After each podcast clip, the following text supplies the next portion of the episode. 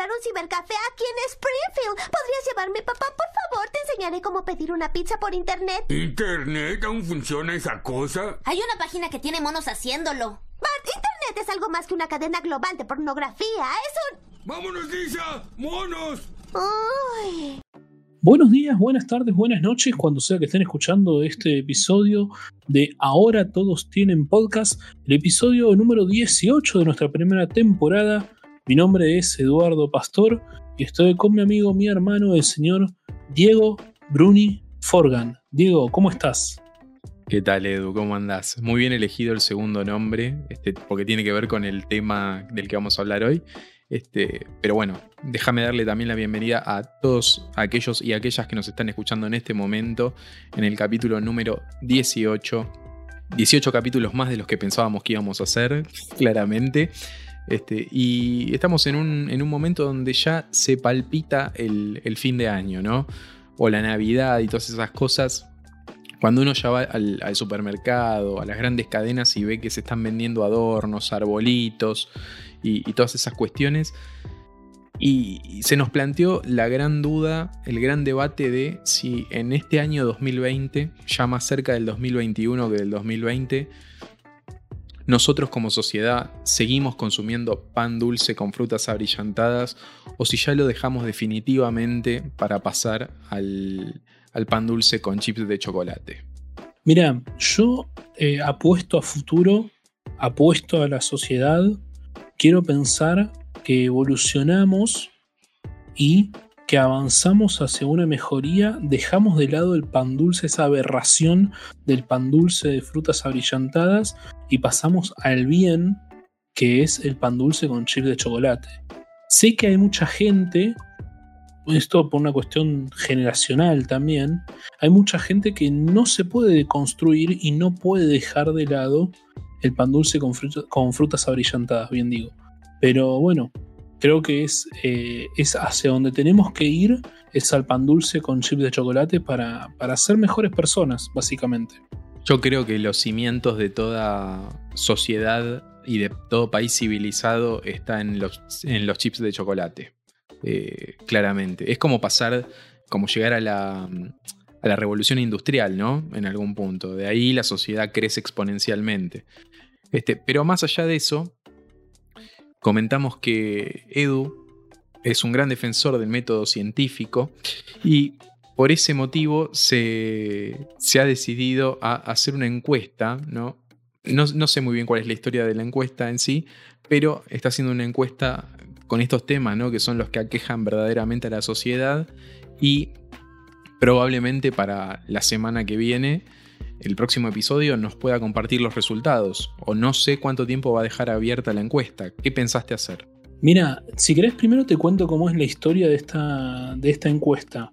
Eh, empezó básicamente esta discusión entre compañeros de trabajo porque uno visitó un supermercado y me llamaba la atención de que mandó fotos para compartir los precios, ¿no? Esas, esos trabajos de investigaciones que hacemos entre, entre los docentes, eh, para compartir los precios del, del, chino amigo y eran todas fotos de pan dulce de fruta brillantada. Entonces imagínate mi indignación. Le digo, ¿dónde están los pan dulces de verdad? Esos que vienen con chip de chocolate. Me dice, no, no, el pan dulce es con, con fruta brillantada. ¿Qué? Le digo yo. Me parece que le estás pifiando. Vamos a decir algo también que es real. Y acá que me lo desmienta cualquiera Nunca, nunca nadie dijo, che, loco, nos quedamos corto con el pan dulce de frutas abrillantadas. Siempre sobra, siempre sobra. Y, yo te aseguro que si fuese un pan dulce relleno dulce de leche, eh, sobraría menos. Pero siempre sobra el pan dulce de frutas abrillantadas, que tan ponderado es, ¿no? Pero yo redoblo tu apuesta. Siempre sobra más fruta brillantada que pedazos de pan dulce. Porque está la gente que se corta un pedazo de pan dulce con frutas abrillantadas y come la masa y tiene que dejar los, los, pedazos de fruta, que no son fruta tampoco. ¿No? Convengamos que no son fruta, son cachos de gelatina duros metidos ahí adentro que no tienen gusto a nada. Entonces, yo lo que pido, yo lo que le pido a la sociedad, a toda la gente que está escuchando esto, es que nos saquemos la careta que nos saquemos un poco la careta, porque así no vamos a ningún lado. Entonces, perdón la bajada de línea, ¿eh? yo sé que este es un podcast que va para otro lado, pero no podemos avanzar como sociedad basándonos en un gusto de pan dulce de fruta brillantada. O me parece que no va, no va por ese lado. Yo estoy un poco preocupado en este momento por la salud de Edu. Voy a tratar de hablar un poquitito para que se calme, para que tome un sorbito de agua, para que eh, vuelva en sí. Tomo Este, agua para calmarme. Se ve que es un tema que, que lo aqueja. Creo que fue golpeado por un pan dulce de chico y ahí le quedó este, el trauma. Pero bueno, lo importante acá es que se está trabajando al respecto y vamos a tener resultados numéricos al respecto de este dilema, ¿no? Igual nos pueden decir si les gusta, qué tipo de pan dulce les gusta, obviamente, y, y comparar ahí y ver. Este, igual déjame decirte que es una bajada fuerte. ¿eh? No quiero que se caiga ningún oyente por, por ser defensor del pan dulce de frutas abrillantadas. ¿eh? Yo, la verdad, le pido perdón a nuestra audiencia. Sé que hay gente que escucha este programa que es defensora acérrima del pan dulce con frutas abrillantadas y le pido disculpas de este lugar. Pero estas son nuestras convicciones y si no les gusta, tenemos otras. Pero ahora estamos defendiendo estas. Eh, y la semana que viene vamos a tener resultados fehacientes, de esos que duelen, de esos números que el INDEC no se anima a mostrar. Los vamos a tener acá en Ahora Todos Tienen Podcast. Sí, no, o sea, nuestras convicciones van hasta que, ponele, cae Fantoche acá y dice, che, chicos, les pongo 10 lucas verdes para que digan que el pan dulce que hacemos nosotros de frutas abrillantadas la rompe y nos volvemos fanáticos. Creo que va por ahí. Olvídate, olvídate.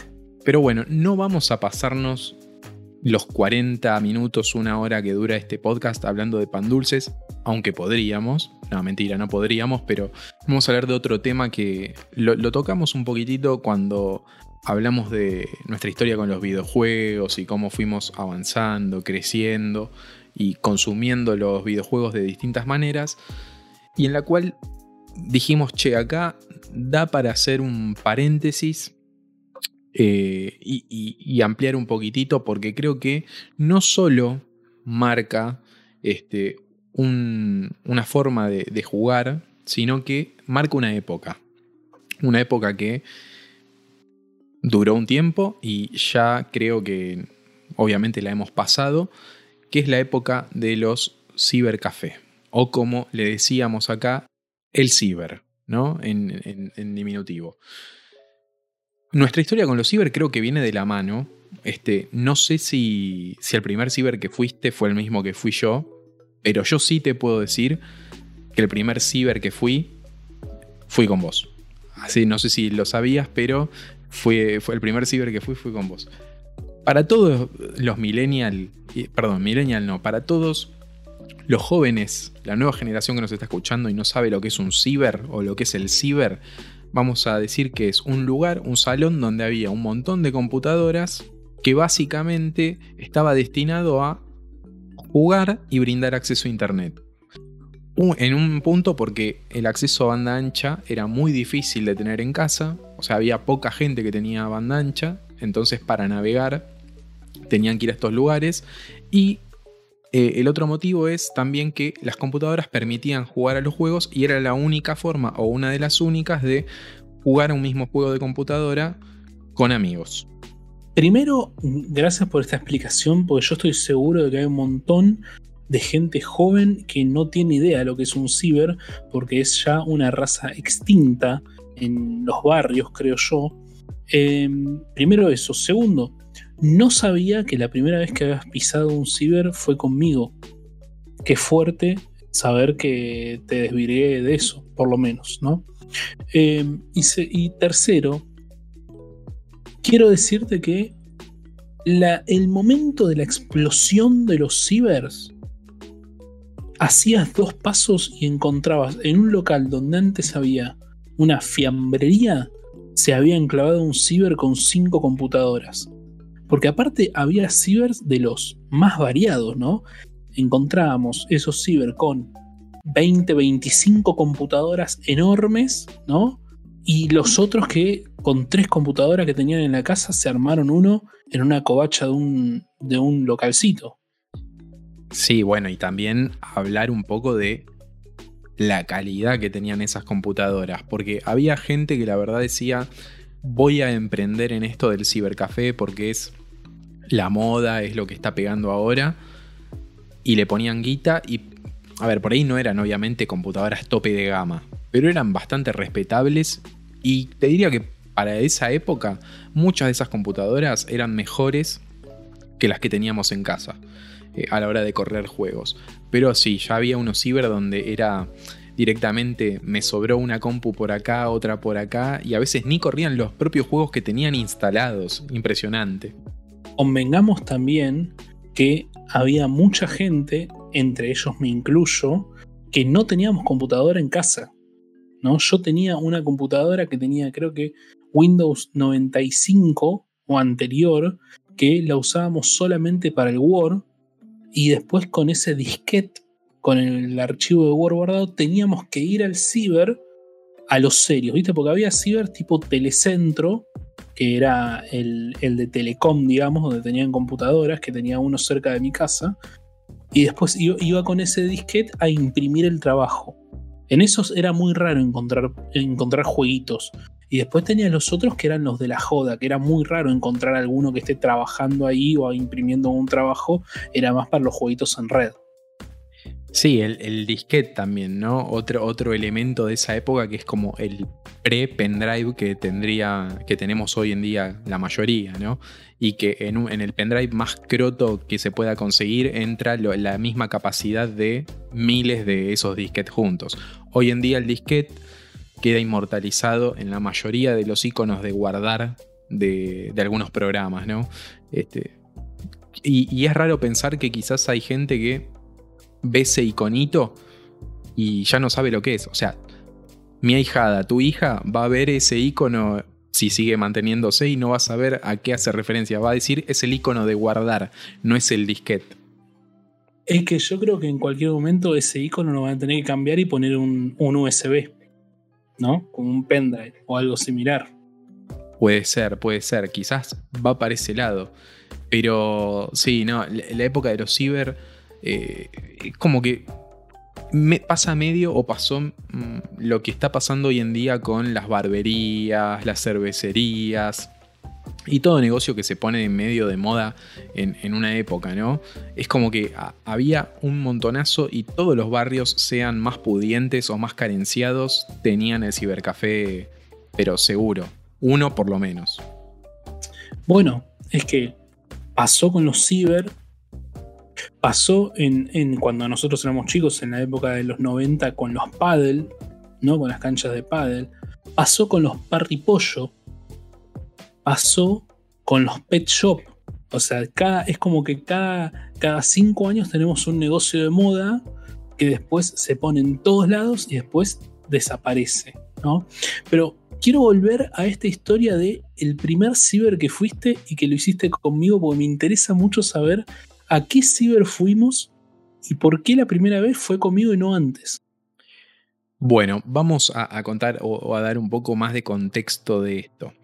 El cibercafé aparece y como dijimos, este, era un compendio de computadoras donde se podía, entre otras cosas, jugar con amigos.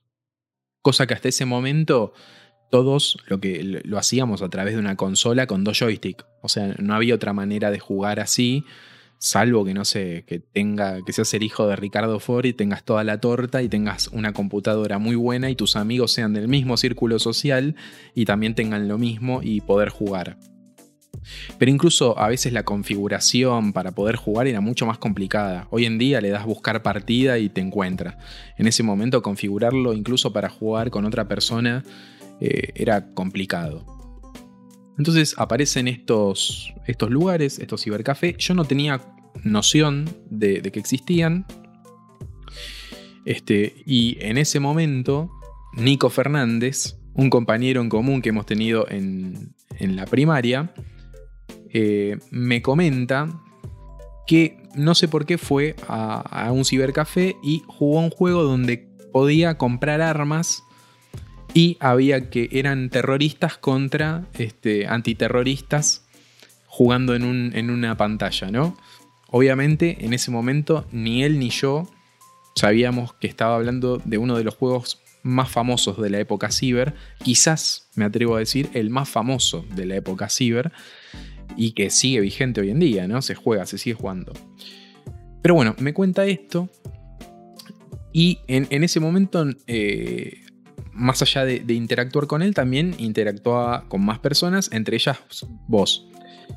Y me acuerdo que teníamos, no sé, 12, 13 años por ahí, era séptimo grado, o sexto, séptimo, por ahí, y era ya esos primeros momentos donde me dejaban salir, entre comillas, solo a boludear, se puede, se puede decir de alguna manera. Entonces, en una de esas este, salidas a boludear, me acuerdo que dijimos, bueno, vamos a, la panchería, que era una de nuestras salidas recurrentes, ¿no? Una de las pancherías que, está acá en el barrio este, donde, donde hemos convivido durante un montón de tiempo. Hasta que el 50% de este podcast se aburguesó, pero no importa.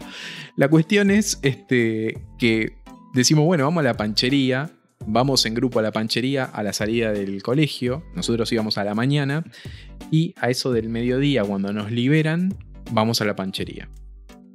Obviamente uno trata de explotar toda esa independencia que le dan los padres por primera vez y, er, no era vamos a comer y después volvemos a casa. Entonces había que estirar un poco la salida. Entonces, ¿qué hacemos? ¿Qué hacemos? ¿Qué hacemos? ¿Qué hacemos? Y pinto ir al ciber. Pinto ir al ciber y ahí me acuerdo que fue la primera vez que fuimos en grupo al cibercafé y fue la primera vez también que jugué a este juego de tiros que me comentó Nico Fernández, que era el viejo y nuevo también conocido, el Counter-Strike. Y me acuerdo que ese cibercafé al que fuimos no era de los más baratos del, del, mundo. De hecho, creo que se abusaba un poco de que era uno de los pioneros dentro del barrio y era medio el único al que podías ir apenas surgieron que era el cibercafé de Bruni. Que por eso Edu me puso ese segundo nombre al principio del programa. ¿Por qué Bruni? No es que se llamaba así el cibercafé, sino que el que atendía, evidentemente se llamaba Bruno, o quiero creer, ¿no? Que mis poderes deductivos están afilados, se llamaba Bruno. Y uno lo que sabía es que cada vez que llegaba un pibe a pedirle algo, decirle algo, le decía, che Bruni, hola Bruni, ¿cómo anda Bruni? Todo Bruni. Y yo creo que se dio ese efecto de la, piedra fundacional, ¿no? Uno le dijo Bruni, otro escuchó que le dijeron Bruni y también le dijo Bruni. El tercero escuchó que los dos primeros le dijeron Bruni y así se fue corriendo la bola. Y todos le decían Bruni, aunque sea la primera vez que lo veían al chabón. Impresionante. Este, y ahí me acuerdo que fue el, primer cibercafé.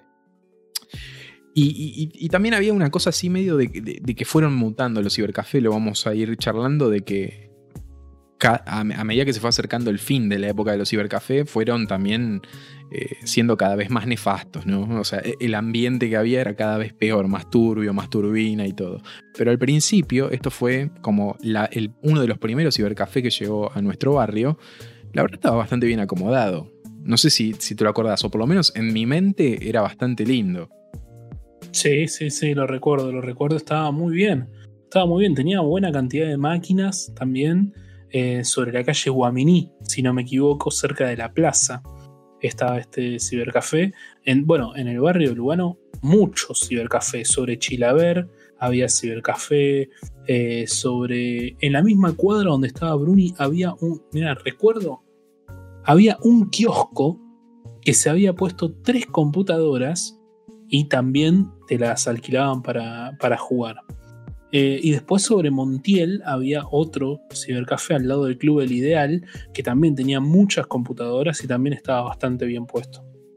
Sí, pero este cibercafé, este, e, este ciber, el, primero del barrio para mí, o por lo menos el primero que yo conozco, era un ciber puro.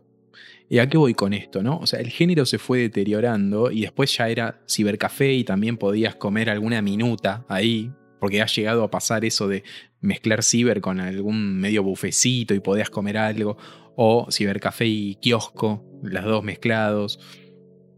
Este, y, este era cibercafé puro, ¿no? no había nada para morfar, no había absolutamente nada más que las computadoras y, y, el mostrador donde el chabón te decía, bueno, anda tal computadora, tal otra, tal otra. y, y también, eh, al ser uno de los primeros, muy iluminado. O sea, yo me lo acuerdo que, tipo, estaba- era un espacio totalmente iluminado. Y si, y si vamos al caso también, por lo que yo me acuerdo, por ahí estoy fruteando, pero las computadoras estaban puestas eh, contra la pared. O sea, estaban Contra pared, en el contra perímetro. la pared, contra la pared y tenía un pasillo central ancho. Sí, sí, sí, sí, estaba muy bien iluminado. Y convengamos otra cosa también, ¿no? Eran estos, los cibers, estos que estamos hablando, tenían una división entre cada computadora, una mamparita, ¿no? Muy chiquita, que eh, hacía que todo el mundo vea qué estabas haciendo. No es que tenían box individuales o, o algunas otras cosas que hay en otros ciber también. ¿no? Pero no, en este caso, este ciber era, era de, de la vieja escuela, los que todos veían qué, qué es lo que estaba haciendo, y de hecho, siempre estaba el grupito de los que esperaban una computadora y se ponían atrás de alguno de los que jugaban bien, ¿no? A ver cómo, cómo estaba tirando skills ahí. Bueno, de hecho, si vos estabas en una computadora y te dabas vuelta, veías a la computadora que tenías atrás, directamente al chabón usándola. Eh, o sea que tenías cierta privacidad, pero eh, estaba muy bien puesto porque ahí nadie se iba a hacer el loco de ver porno o de hacer cualquier otra cosa loca. Este, medio que incluso, por lo que recuerdo, eh, medio que si te bajabas algo como que le tenías que avisar o algo tipo, che, me quiero bajar un tema o algo, y el Kazaa o el Ares, lo que sea que se usaba ahí, medio que el chabón te miraba a ver qué archivo ponías y no te dejaban cualquier cosa.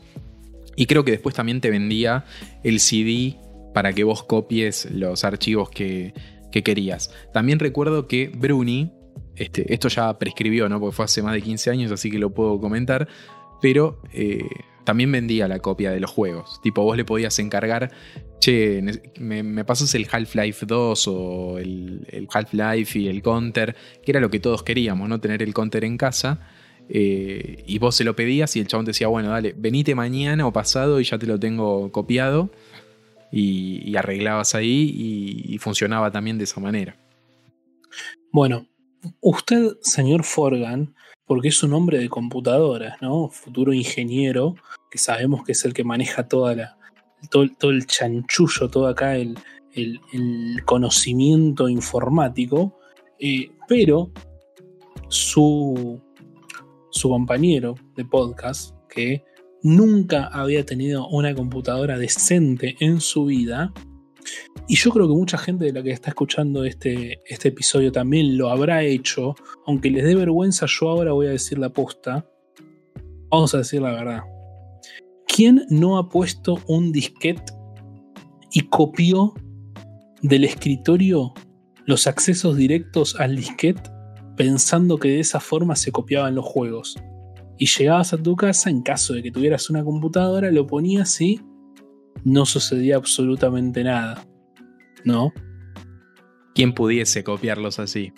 Eh, yo, a ver, sabía que eso no funcionaba porque tengo computadora desde muy, muy chico. Yo creo que la primera computadora que tuve en casa la tuve a los 7 años, más o menos. Y me acuerdo de mi viejo usando la computadora y, por ejemplo, no sé, tener en la computadora instalado El Príncipe de Persia, eh, Mortal Kombat, juegos de ese estilo. Y no había interfaz gráfica en ese momento, no tenía Windows 95. Eh, entonces había que escribir por la consola en DOS, o sea, pantalla negro, Sí, señor. texto blanco y escribir ahí. Y me acuerdo que mi viejo me mostraba a mis 7 años eh, cómo, cómo usarlo.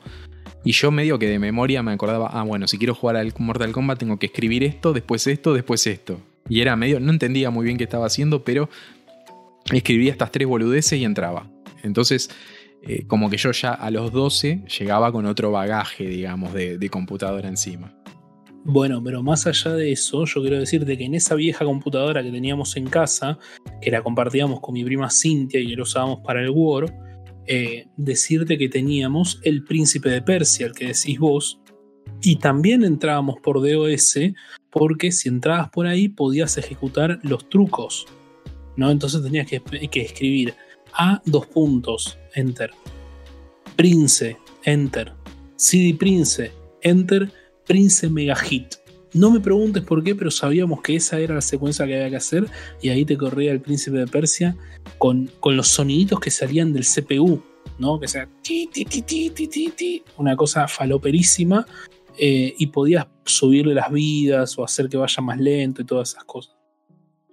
Déjame hacer una mención honorífica, porque creo que es necesario, no sé si en otro capítulo le vamos a hacer el, el homenaje a esto o si lo vamos a mencionar, pero antes de seguir hablando de los ciber, ya que estamos hablando de, de la historia de la computadora, o, nuestra historia con la computadora, del Word y de todo eso, no quiero dejar de mencionar a, la etapa de la, del colegio, que no había Wikipedia, que no había internet, no había banda ancha, no había nada.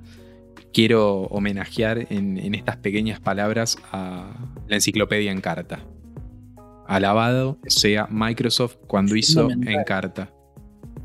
Bueno, yo te, te, agrego información sobre eso ya que estamos. Mi primera computadora en mi casa la tuve a mis 17 años, promediando, sin mes de julio de quinto año del secundario. ¿sí? O sea, pasé toda mi secundaria yendo al ciber a hacer trabajos prácticos. Y la computadora eh, que compramos en casa, mi vieja no sabía cuándo iba a poder poner internet en, mi casa, porque era un, servicio costoso realmente. Entonces, para poder hacer los trabajos, lo que hice fue ir a comprar un CD de Encarta y lo instalé en la computadora como como paliativo hasta conseguir internet y, poder navegar por la web para buscar información. ¿No? Pero volviendo a los cibers, volviendo a los cibers, yo quería comentar también el tema del el precio de los cibers, ¿no? Yo no sé si vos recordás que al principio, ¿sí? al comienzo de los ciber, una hora en un ciber costaba un peso. ¿sí? Una hora, un peso. Yo, eh, bueno, justamente quiero acotar respecto de esto. Creo recordar que el ciber de Bruni, que era un ciber de los mejores puestos del barrio, y el primero, el pionero, yo recuerdo que salía dos pesos la hora. Dos pesos la hora y era lejos el más caro del barrio, pero seguro. Pero salía dos mangos la hora el de Bruni. Bueno, sí, estamos. había, y de hecho había más caros, ¿eh? Yo creo que el que estaba sobre Chilaver, zona 3, creo que salía hasta 3 pesos la hora.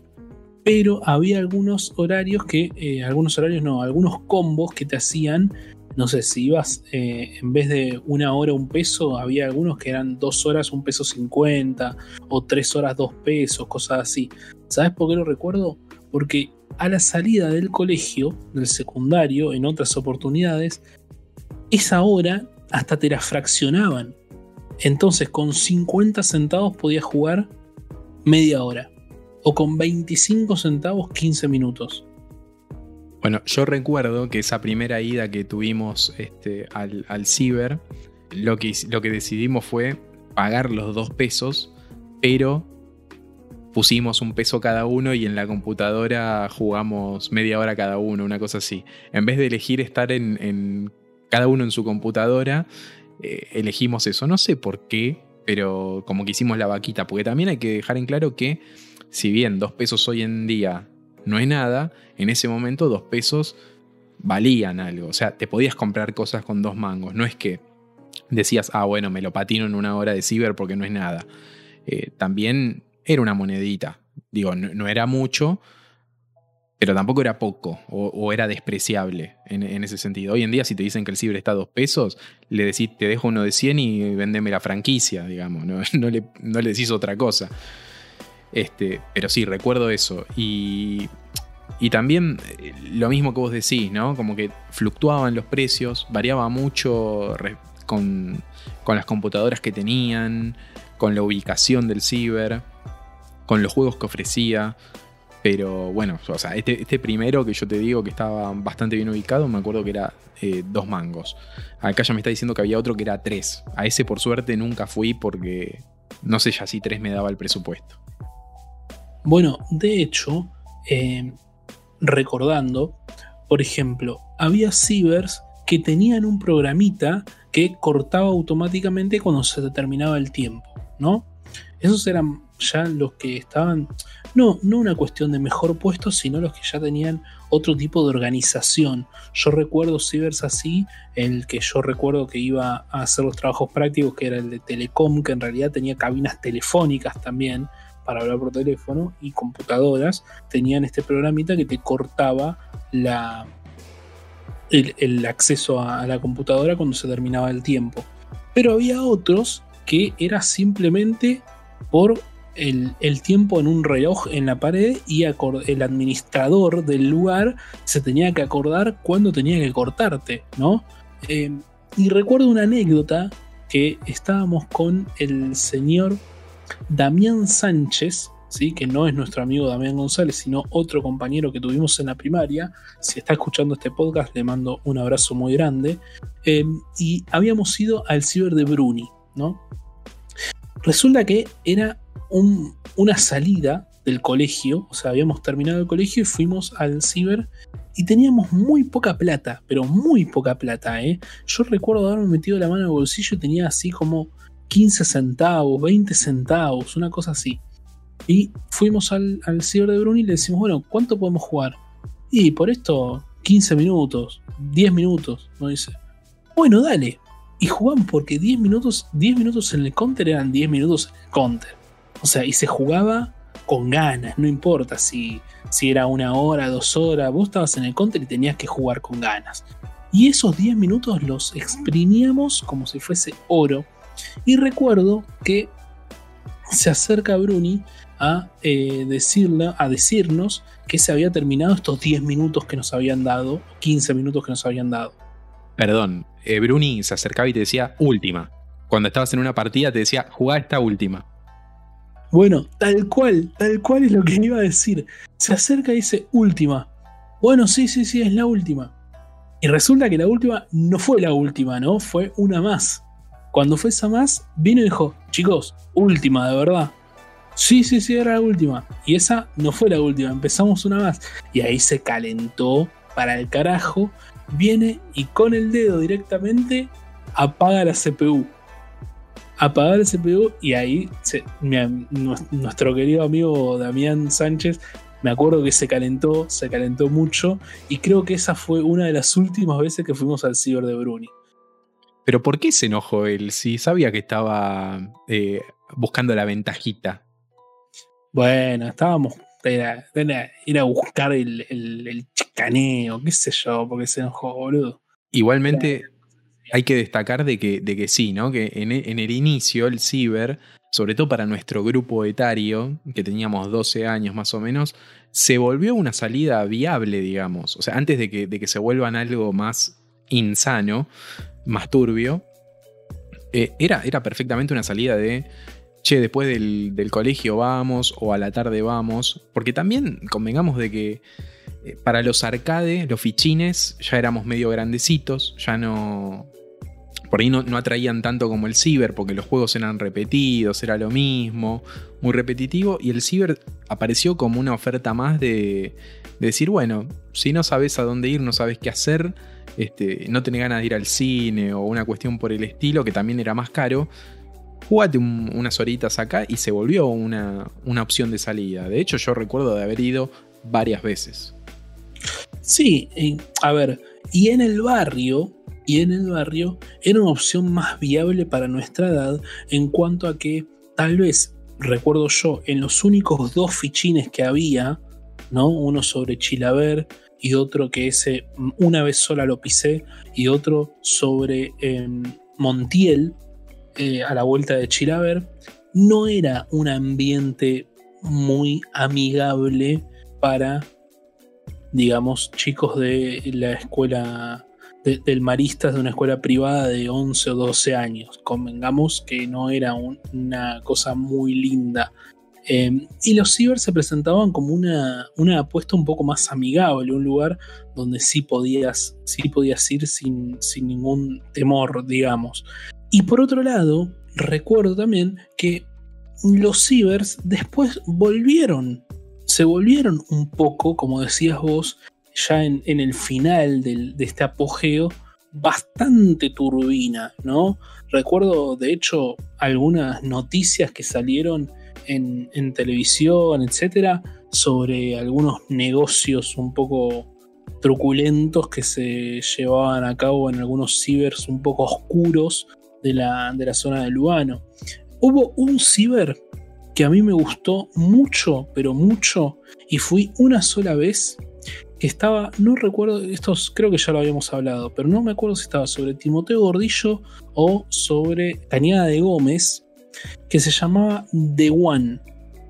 En el barrio creo que no tenía muy buena prensa, pero era un muy buen ciber que entrabas y era muy oscuro, ¿sí?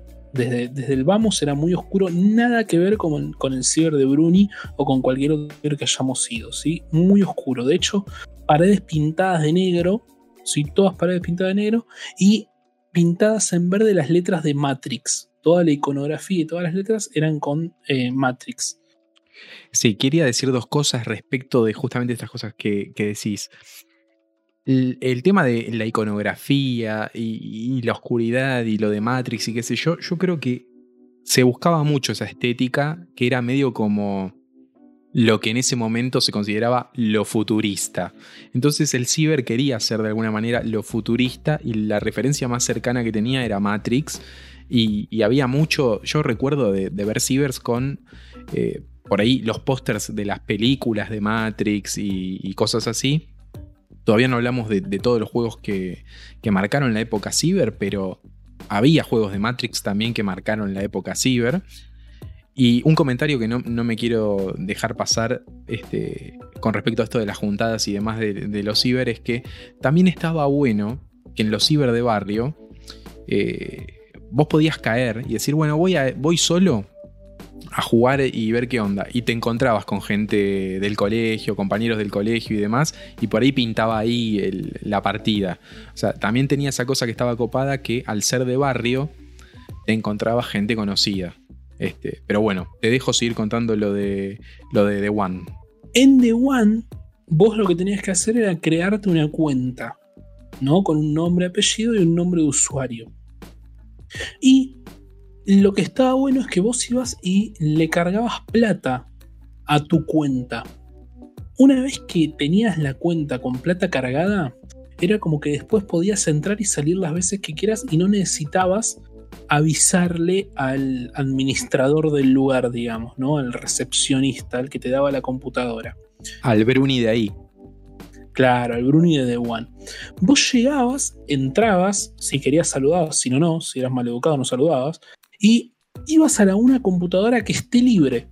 Sí, muchas computadoras, había muchas computadoras. A una que esté libre. Entrabas con tu usuario y la contraseña y empezaba a descontar tiempo del que vos tenías cargado. Cuando terminabas, te tenías que acordar de cerrar la sesión y te quedaba guardado el tiempo que le habías cargado esa cuenta y te ibas lo más tranquilo y si necesitabas más tiempo le volvías a cargar. Pero me parece un sistema muy pero muy copado y muy revolucionario para la época, ¿no? Porque no lo había visto en ningún otro lado un sistema similar a este. La verdad, así como me lo contás, parece un sistema ideal para, para este tipo de negocio. Le agregaría, eh, si, si se quiere, poder cargarle crédito sin interactuar con una persona, pero ya era muy avanzado para la época. Quizás hoy en día se podría directamente cargar con un código QR de mercado pago y listo. Pero digo, si tenés un código QR, un celular de mercado pago y todo, ¿para qué vas a un ciber, no? Es la gran pregunta.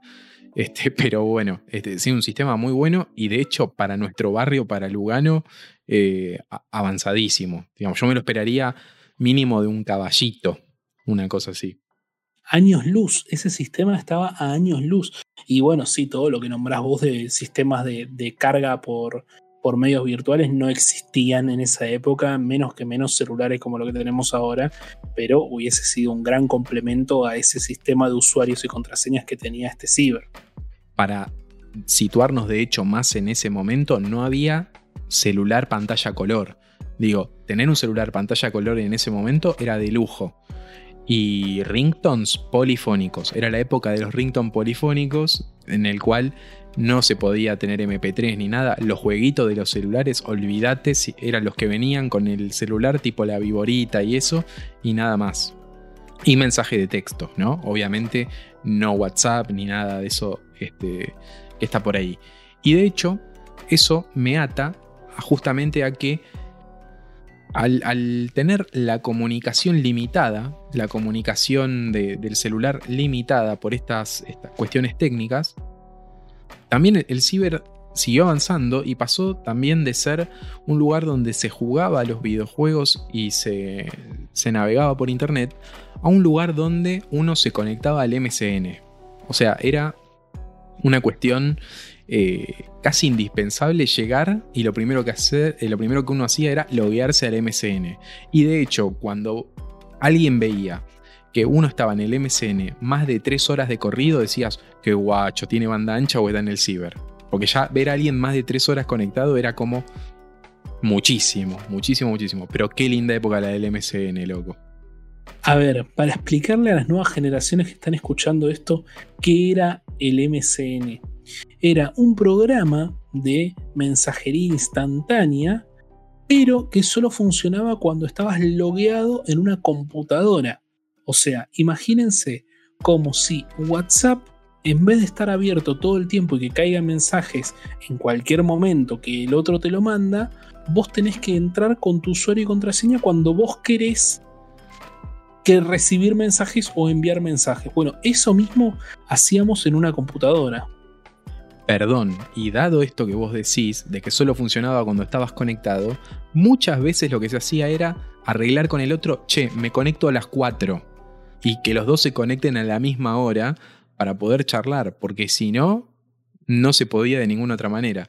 Es más, yo recuerdo en la época del colegio secundario que el, la, gran mayoría se conectaba tipo a partir de las 8. 8 de la noche era como el momento pico del MCN. De 8 a 10, ponele, estaba todo el mundo ahí.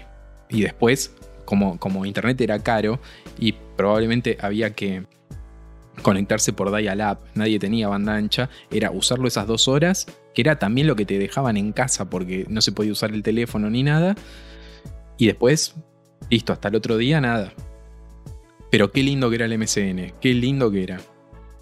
Bueno, la gracia del MCN era loguearse y desloguearse para que a todos tus, tus, contactos les aparezca el cuadradito abajo de que entraste y cerraste, entraste y cerraste y hacía un, un ruidito muy, muy gracioso.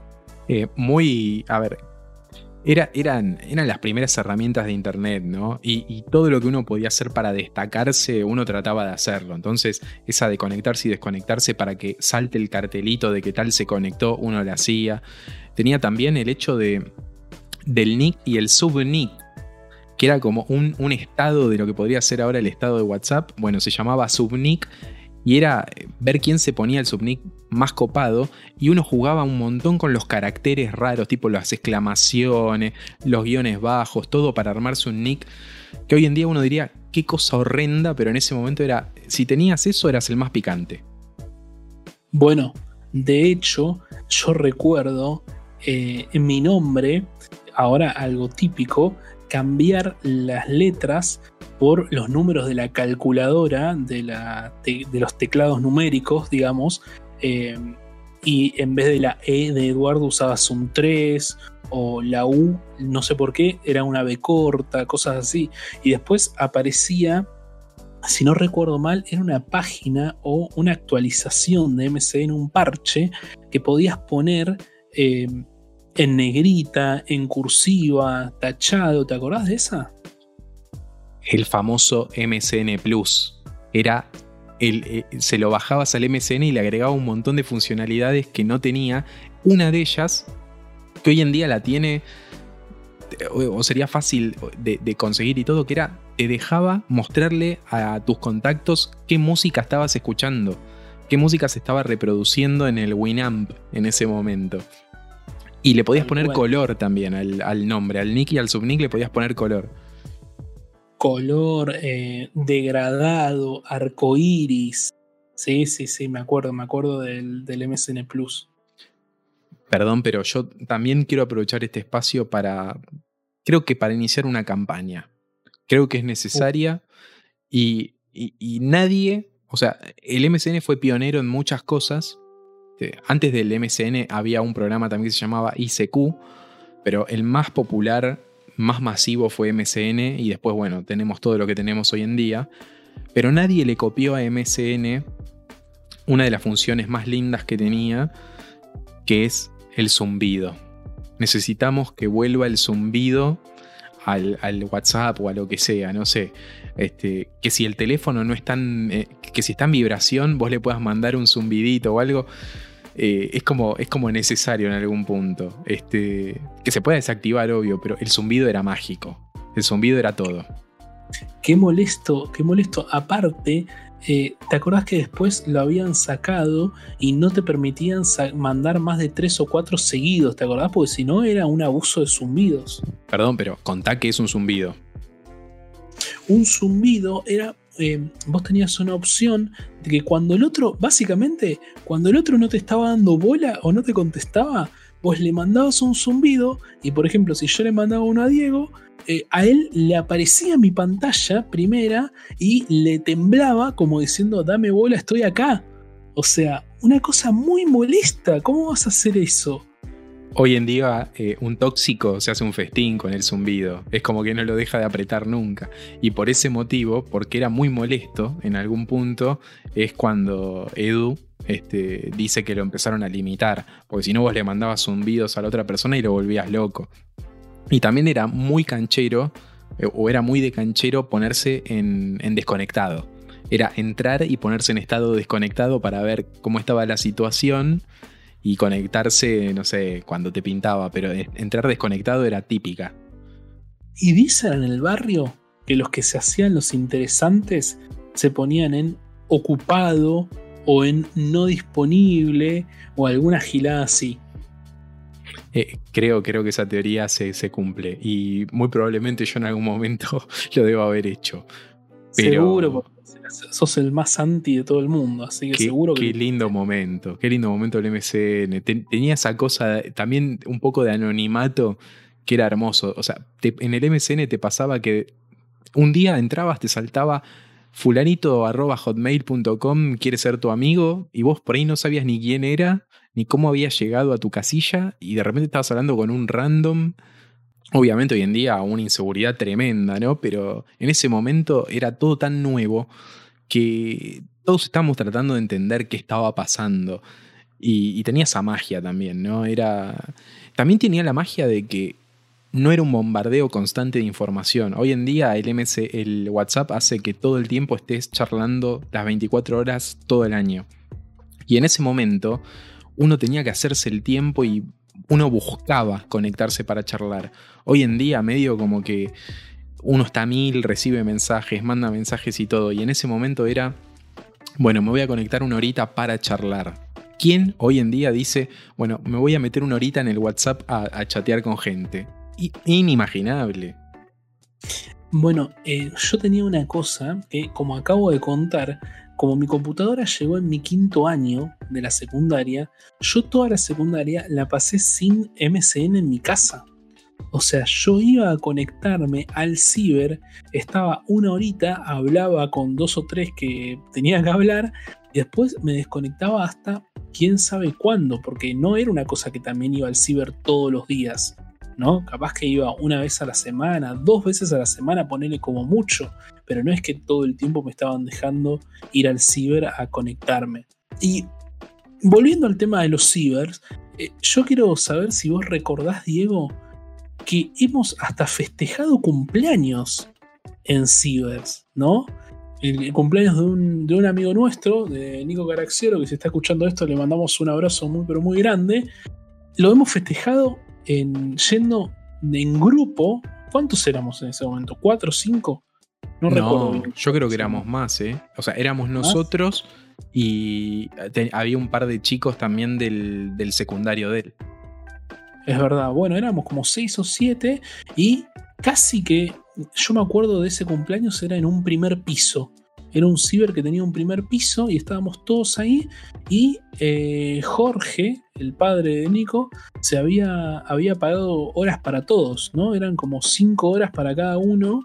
Y, ahí estuvimos toda la tarde. A la cuarta hora ya no sabías qué hacer, porque convengamos que un rato jugabas con tus amigos, después ya cada uno estaba en cualquiera, ¿no? Y ahí es cuando aparecían los juegos eh, individuales, ¿no? Y que ahora vamos a hablar un poquito de eso. Yo recuerdo muy bien también que eran muy famosos los juegos en internet, ¿no? De esos que estaban hechos tipo con un Java o algo parecido, o los juegos de Flash. Yo me acuerdo uno que tenía que jugar, eras tipo Guillermo Tell y tenías que dispararle con una flechita a unas manzanas que tenía en la cabeza otro, otro personaje. ¿Te acordás? Ah, viste te acordaste. Te acordaste, perdón. Le estoy viendo la cara a Diego y se acordó de ese juego. Y, y así un montón, un montón. Uno que eras, ibas en una motito y tenías que tratar de no romperte contra los picos que aparecían. Eh, pero, ¿qué juegos recordás vos del, del ciber de los que más te gustaban? Y yo después tengo algunos para, seguramente para agregar a tu lista. Bueno, a ver, creo que el juego más emblemático de Ciber, ya lo hemos dicho, y el que marcó esa época de Ciber fue el Counter-Strike 1.6. O sea, e, el Counter, si, si tu Ciber no tenía Counter y tenía computadoras, era un locutorio. No era un Ciber. Para llamarse Ciber tenía que tener computadoras y el Counter-Strike. Eh, así que el Counter, obviamente, lo más conocido ahí arriba de todo. Eh, me acuerdo también mucho, se jugaba mucho GTA eh, Vice City juego individual donde obviamente porque era un ciber entrabas y te encontrabas con la partida guardada de andas a ver quién y la seguías desde ahí. Aunque la mayoría lo que hacíamos era poner los trucos y boludear en la, en la calle. Ahí ya nos acordamos de Panzer y de un montón de esos, ¿no? Este, que era para el, tanque de guerra y toda la bola. Eh, después, ¿qué, ¿qué, otro juego? Bueno, me acuerdo fuerte de la época de Bruni, el juego de FIFA del Mundial 2002, que, la pelota como que con determinados jugadores tenía poderes. Me acuerdo que si la agarrabas con Ronaldo, la pelota se pintaba medio de fuego y, y pegaba unos tiros más, más copados. Eh, lo mismo con Batistuta en Argentina. Pero, y obviamente, a ver, otra cosa que nunca dijimos hasta ahora, pero en ese momento todo juego de mouse y teclado. O sea, el joystick inexistente. Después, por, por Matrix, había un juego que se llamaba Enter the Matrix, que creo que tenía lo, más novedoso en ese momento, que era poner el tiempo bala, que es el tiempo es en cámara lenta para hacer acrobacias y todo, estaba muy lindo. Me acuerdo también, obviamente, Age of Empire, que creo que me arriesgaría a decir que se juega más hoy en día que en ese momento, el Age, porque es un juego que demanda muchísimas horas, entonces jugarlo en el ciber es complicado. El counter es más de palo y palo, una partida, una ronda tras otra. Me acuerdo también fuerte de un mod de Half-Life como es el counter, que estaba basado en Dragon Ball, que se llama Earth Special Forces, que era este, un juego de todos contra todos con los personajes de Dragon Ball y se podían transformar y todo estaba muy bueno. Hoy en día seguramente lo veo y me parece un asco, pero en ese momento me recebaba. O sea, recuerdo que lo pusieron en un cibercafé y fui exclusivamente a ese ciber para probar el juego.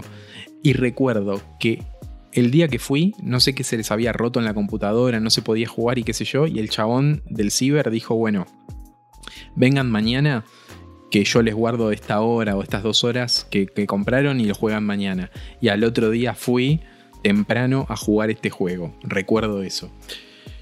Después, ¿qué más? Este, bueno, Age of Mythology. Me acuerdo también que en un momento apareció. De hecho, en el cumple de, Nico Caraxiolo, me acuerdo que jugamos un poquitito a Age of Mythology.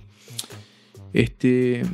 Y después, no, a ver, no me acuerdo más. Recuerdo que acá cerca de casa cuando ya los ciber se hicieron más turbios, empezaron a agregar, por ejemplo, consolas corte PlayStation 2. Me acuerdo que en un momento, además de las PC, agregaron Play y recuerdo acá un, cibercafé en el cual jugué mucho eh, Winning Eleven 6 eh, en Play 2, juegazo. Pero, a ver, esos son los que me acuerdo. No me acuerdo. No me acuerdo más. No sé si vos tenés algún otro. Bueno, yo me acuerdo de ese ciber que estás diciendo que estaba cerca de tu casa. Me parece que estaba cruzando la plaza, ¿no? Del tren. Eh, había un local que alquilaban las consolas y tenían unos puffs en el piso para tirarte a, jugar ahí. De eso me acuerdo. Em, después, bueno, lo que decís vos, me acuerdo de llegar al ciber, dejar la mochila en el piso y ponernos a jugar. Eh, bueno, Counter-Strike, em, como dijiste vos, el GTA Vice City. Recuerdo muy bien ese mod de Dragon Ball que me decís que era difícil de jugar, pero la, emoción era jugarlo porque eran personajes de Dragon Ball. Y convengamos que al Half-Life no le dimos mucha bola, que digamos, pero como eran personajes de Dragon Ball, valía. Em, yo recuerdo muy bien que iba a un. No era un ciber, eran unos fichines que tenían computadora, ¿no? O sea, tenía, la mayor parte eran fichines y le habían puesto una parte de, computadora en flores, ¿sí? Que daban sobre Rivadavia, justo enfrente de donde estaba Playland. Em, y en, esos, en esas computadoras jugaba al Enter de Matrix, como decís vos, y jugaba también al Harry Potter, que siempre tenía que empezar una partida nueva, porque obviamente la que quedaba guardada después andás a ver quién la borraba, etc. Pero al Harry Potter también jugaba en esa computadora y recordé, mientras vos comentabas lo de este ciber que se le habían roto las computadoras o no sé qué había pasado, que no pudiste jugar, que a mí me pasó el caso exactamente al revés. Había ido eh, con mi vieja, estábamos por Avenida Cabildo, en un local que no me acuerdo la verdad muy bien qué vendía, pero tenía una parte, no sé si eran unos fichines también, y estaban armando una parte con computadoras. Estaba muy bien armado, era como que tenía una, una parte separada, ¿no? De los fichines con paredes, con puerta, todo como un, como un invernadero, una cosa así, con las máquinas ahí y las estaban terminando de configurar. Entonces necesitaban gente que las pruebe. Y la movida era que te invitaban a jugar a lo que quieras durante el tiempo que quieras con la condición de que ellos mientras tanto estuvieran probando las computadoras. Entonces, bueno, si se cortaba, bueno, vos no podías decir nada, ¿no? Seguías en otra computadora y seguías jugando. Pero recuerdo haber pasado como dos o tres horas ahí con mi vieja sentada mirando ahí cómo jugaba mientras probaba las computadoras. Claro, pues mi vieja estaba ahí conmigo. Eh, y probando las computadoras que estaban programando en este, en este local de no me acuerdo qué, la verdad. Qué, qué grosa tu vieja de, la, la, banca, ¿no? O sea, me imagino estar ahí dos horas este, sin saber qué hacer, porque ponele que si sucediese hoy en día, quizás se, eh, se mete y entra a Facebook, a Instagram, a YouTube, a donde sea para pasar el tiempo y hacerte la segunda. Pero en ese momento era sentarse a ver qué hacías porque era los jueguitos y no mucho más. Tal cual, sí, sí, sí, tal cual. Otra cosa, otro juego que me estaba acordando, en, en uno de los cibers del barrio recuerdo haber jugado por primera vez un FIFA de computadora, ¿no? El FIFA Corea-Japón 2002. No sé si vos te acordás de ese juego, Di, eh, pero no era el que nombraste vos que tenía los poderes, era otro, era otro. Em, y me gustaba mucho ese juego. Pero volvemos a lo mismo, la dificultad que conllevaba jugar con un teclado a un juego de fútbol. ¿No? O sea, con las teclitas tener que mover al jugador era toda una hazaña. Anécdota time, aprovechando que, que dijimos esto. En ese momento, en esa época, no estaba muy difundido el tema de los joysticks y todo. O sea, poner el joystick de la Play en la compu era muy difícil, por no decir imposible, o de cualquier otra consola, porque no existía el USB. O sea, el USB, el USB como ficha, que es universal y que hoy en día la mayoría lo, lo maneja. Entonces, me acuerdo que mi viejo entró a una página donde explicaban cómo hacer un conector, cómo convertir el conector de la Play a eh, puerto serie, que es el que usaban las impresoras en ese momento. Hoy en día las impresoras usan USB, pero en ese momento usaban puerto serie y todas las madres de las computadoras lo tenían. Y me acuerdo de eh, ponernos a soldar los cables con, dos joysticks truchos. Obviamente no nos jugamos con joysticks originales, compramos dos joysticks truchos y los soldamos al, al puerto serie. Se lo conectamos a la computadora para poder jugar eh, el Winning Eleven de Play 2 en la compu.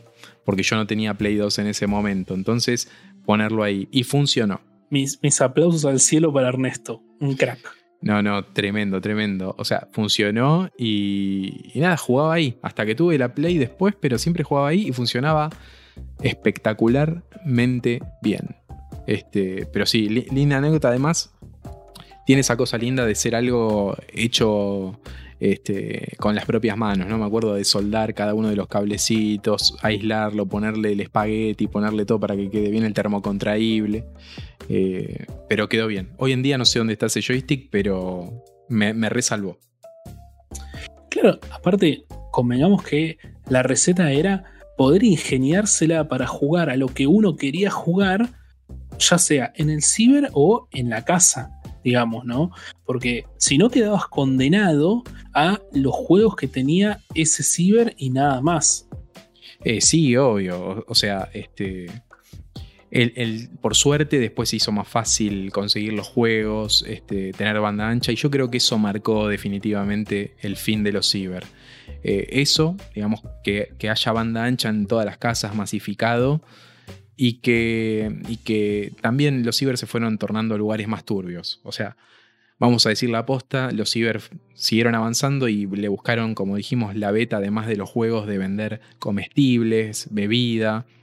Empezaron a vender pucho, empezaron a, vender alcohol y en ese momento ya eh, se volvieron más oscuros, más lúgubres y ya bueno, ya entrabas y te volteaba el humo de cigarrillo, eh, el copete de, la gente que iba. Ya iba un público por ahí más adulto, no, tan, no tantos pibes. Se, volvió de a poquito un lugar que dependiendo del horario en el que ibas y en la zona en la que ibas era medio inseguro. Cuando al principio eran lugares donde más que nada se jugaba. Eh, y bueno, eso marcó de alguna manera el fin de los ciber. Y esto marca también el fin de este episodio de Ahora Todos Tienen Podcast, en el cual hablamos de nuestra experiencia con los cibercafé. Sí, como para cerrar em, lo que decía Diego, el ciber marca sin duda alguna una época también de desigualdad, ¿no? Donde eh, Internet no era para todos, donde Internet no era para cualquier persona que pudiera tener en la casa y ahora sí, poniéndonos un poco serio, eh, también podemos, más allá de la calidad del servicio, de el costo del servicio, que creo que debería ser mucho más bajo para que todas las personas realmente puedan acceder a Internet, em, marcó un momento en el cual algunos podían tener Internet y otros quedaban resignados a tener que ir al ciber como lo hacía yo para poder hacer aunque sea un trabajo práctico o poder conectarme al MCN.